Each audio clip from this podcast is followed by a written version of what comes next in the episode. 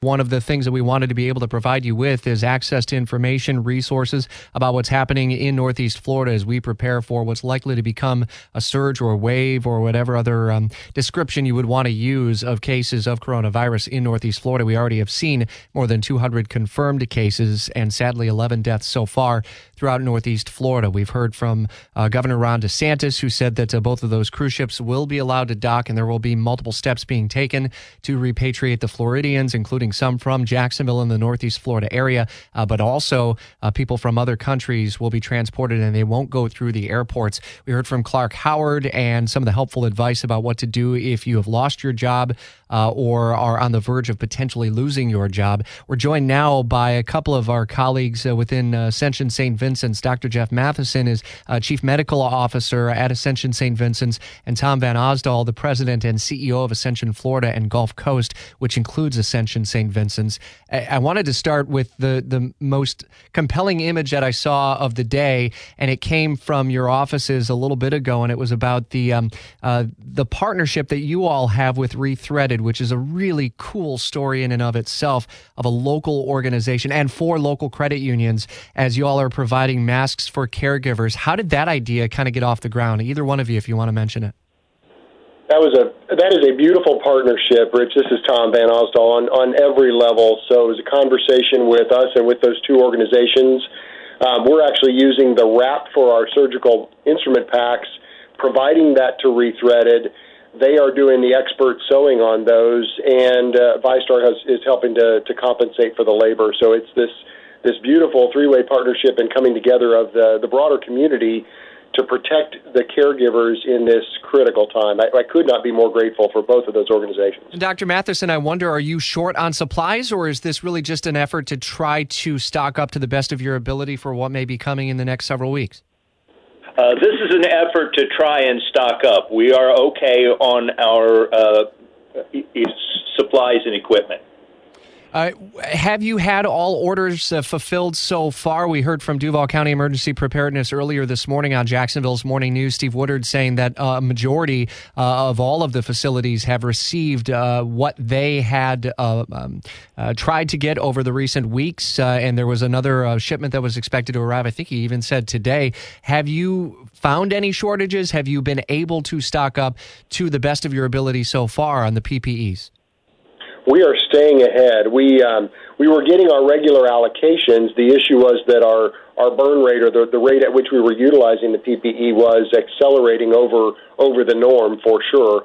But this is where we are really advantaged by being part of Ascension, a broad national system with a really robust group purchasing organization, and they've been able to source multiple new pipelines for PPE and keep us ahead of the curve. How many uh, coronavirus cases are you treating now? So across our hospitals, we've got uh, 17 positive patients that are with us and hospitalized, but there are many, many more that have been tested and are actually um, self isolating at home and, and being treated at home and not needing hospitalization. So uh, the number is much bigger than the patients that are with us in house at present. And what do you see coming over the next couple of weeks? Your colleagues at UF Health Jacksonville are looking at kind of a May as being the peak of a surge locally. Do you see the same thing based on the modeling? We're all looking at some similar models, and there are multiple models and methodologies out there. Right now, they may actually even be um, even be peaking a bit in advance of that early May time frame in in the uh, the around the 17th, 18th, 19th, 20th of April, with with again that that that bell-shaped curve certainly extending into the May time frame. What kind of preparations are happening at Ascension St. Vincent's in Jacksonville to, uh, I, I, guess, in a worst case scenario, you know, the image that you see on a lot of the TV networks, and if you read some of the major publications like Washington Post, New York Times, you see some of the hospitals in New York City and the tents that have been set up. I mean, are you preparing in that sort of a posture? That's a great question. So, right now, we are working to maximize capacity uh, and be able to flex and surge up to care for as many patients as safe and as possible inside the walls of our current facilities, we have all of the infrastructure, all of the medical gases, all of the access to both the, the equipment and the resources and the personnel that are needed inside the hospital. So the first line of defense would be to flex up and manage as many patients inside the walls of our institutions as possible. But we are exploring alternative care sites to be able to support uh, should we should we reach a peak that exceeded our capacity inside our campuses. And is that a, does that include the federal uh, medical site that would be at the Prime Osborne Convention Center, or is it uh, maybe non-traditionals that haven't even been publicized yet? Yeah, good question. So the answer is both. Uh, the site that would be potentially the federal uh, field hospital that would be potentially set up at the Prime Osborne certainly is another option, and we are exploring other options beyond that. Speaking with Tom Van Osdol, the president and CEO of Ascension Florida and Gulf Coast, which includes Ascension St. Vincent's, the chief medical officer at Ascension St. Vincent's is Dr. Jeff Matheson. Uh, as we were speaking again earlier this morning with uh, your colleague from UF Health, he said it's kind of the calm before the storm, and I just kind of wonder what the mood is uh, among the frontline workers, the doctors, the nurses, all the support staff. Uh, is it kind of that anticipation for what's still to come, or can you kind of assess for us what's happening through the halls there? Yeah, that's great. I appreciate that very much. And I could not be more proud of our entire team. The esprit de corps is high. That uh, that sort of calm before the storm is an accurate characterization, and I would I would echo my colleague at UF. Um, but uh, you know, I, I've been rounding regularly throughout the halls. The spirits are high. People are extraordinarily devoted to our patients and to their work. Uh, our staffing is very strong. We have no issues with staffing. Staff are here, ready to go, and we're right now we're we're working to rotate them and give them some breaks and some rest now because we do anticipate a higher workload demand forthcoming. And I'll, I'll maybe ask uh, Dr. Matheson to speak to the sort of the, the position and the disposition of our medical staff. Thanks, Tom. Uh, our medical staff uh, is, is, really in lockstep with all of the other associates that Tom spoke uh, about. Uh, they are in in in great spirits.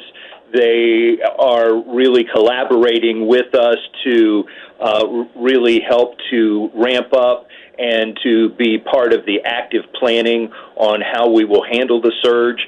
Uh, and they're taking excellent care of the patients that uh, we currently have within our walls. Other than maybe elective surgeries that have been postponed, uh, are you still treating the average daily basis sort of uh, cases? And I guess it leads to the question of if I feel like I may need uh, to visit an ER, can I still actually uh, be transported to Ascension St. Vincent?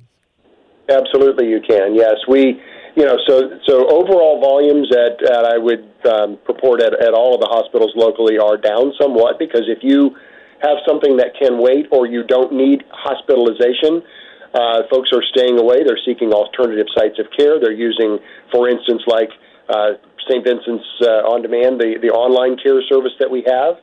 So um, folks are finding alternative means of, of getting access to the care they need. But if you are uh, you have a serious condition, you are very concerned, you think you have something emergent, you have chest pain, you have other things that, that need care now, our doors are open and you can come in and you'll be safe uh, in, in the environment. You all were the first to uh, start the drive up testing. Uh, how many tests have been performed? Are you still doing that? And how, what's the capacity there? Uh, we've, uh, we've tested over 700 individuals. Yeah, and I, I appreciate you asking that question as well. So we have swabbed over 700 individuals there have been several thousand that have uh, gone through the screening process, and that's part of part of what's important is you go through the screening process. If you don't have symptoms or criteria to be tested, then you're not referred for testing. But we've had 700 plus that have come through and been tested. We're starting to get those tests turned around uh, even more quickly. Um, and, and we do have capacity. So I understand that the, the sites downtown are, are very, very busy, and we actually do have capacity at Southside. So if you don't want to wait in as long a line, uh, uh, we, we're open eight to twelve every day for you. And, and that number is yeah. that number is eight three three nine eight one zero seven one two. Say it one more time for us, please. Of course, eight three three nine eight one zero seven one two.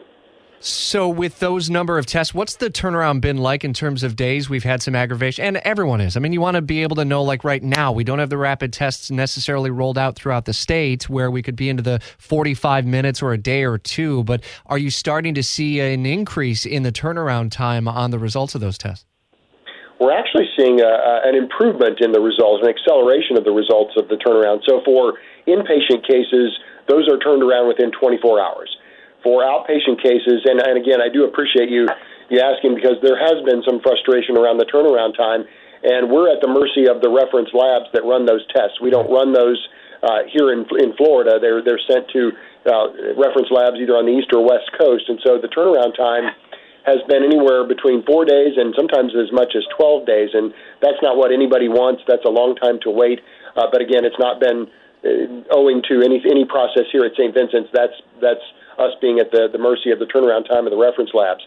Having said all that, we've worked with um, a particular re- reference lab and are now starting to get tests turned around consistently in approximately four days as you see things from the medical side of it, and it's it's not necessarily a political thing as much, but when you see decisions made by the governor and the mayor in the state now of Florida going into this safer in place uh, posture beginning at midnight tonight, does that give you a little bit of relief that you know we're all in this as a state now to try to uh, slow the spread and flatten the curve, as we've heard so many times? Do you do you view it that way? Do you wish that we could go even further, or are we taking the right steps?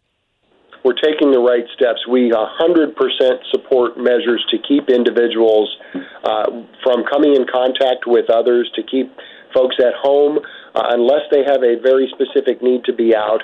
That is the safest way. Staying away from one another, keeping the virus away from other individuals is the safest way that we can work together uh, to flatten the curve and shorten the duration of this journey that we all wish would be over very soon. Yeah, I think we do. Dr. Matheson, I appreciate your time and value the work on the front lines. Any closing message you want to pass along to the community? Uh, I, I just would echo what Tom said and just understand that you really do need to stay at home if if you possibly can and and not interact and give the virus an opportunity to move because the virus itself doesn't move. It moves through people. If people don't move, the virus is done. And Rich, if I may, I'd just like to take one last opportunity to say a heartfelt thanks to all of our caregivers, all of our support personnel, everyone who is heroically here, uh, devoted to providing excellent, safe care doing an incredible job at a very difficult time. They are true healthcare heroes. Absolutely. And everyone who supports them as well. There's so many people who are throwing a, lot of effort into this. Dr. Jeff Matheson and Tom Van Osdol, both with Ascension St. Vincent, certainly do appreciate your time and uh, value the time that you took out to uh, bring us up to date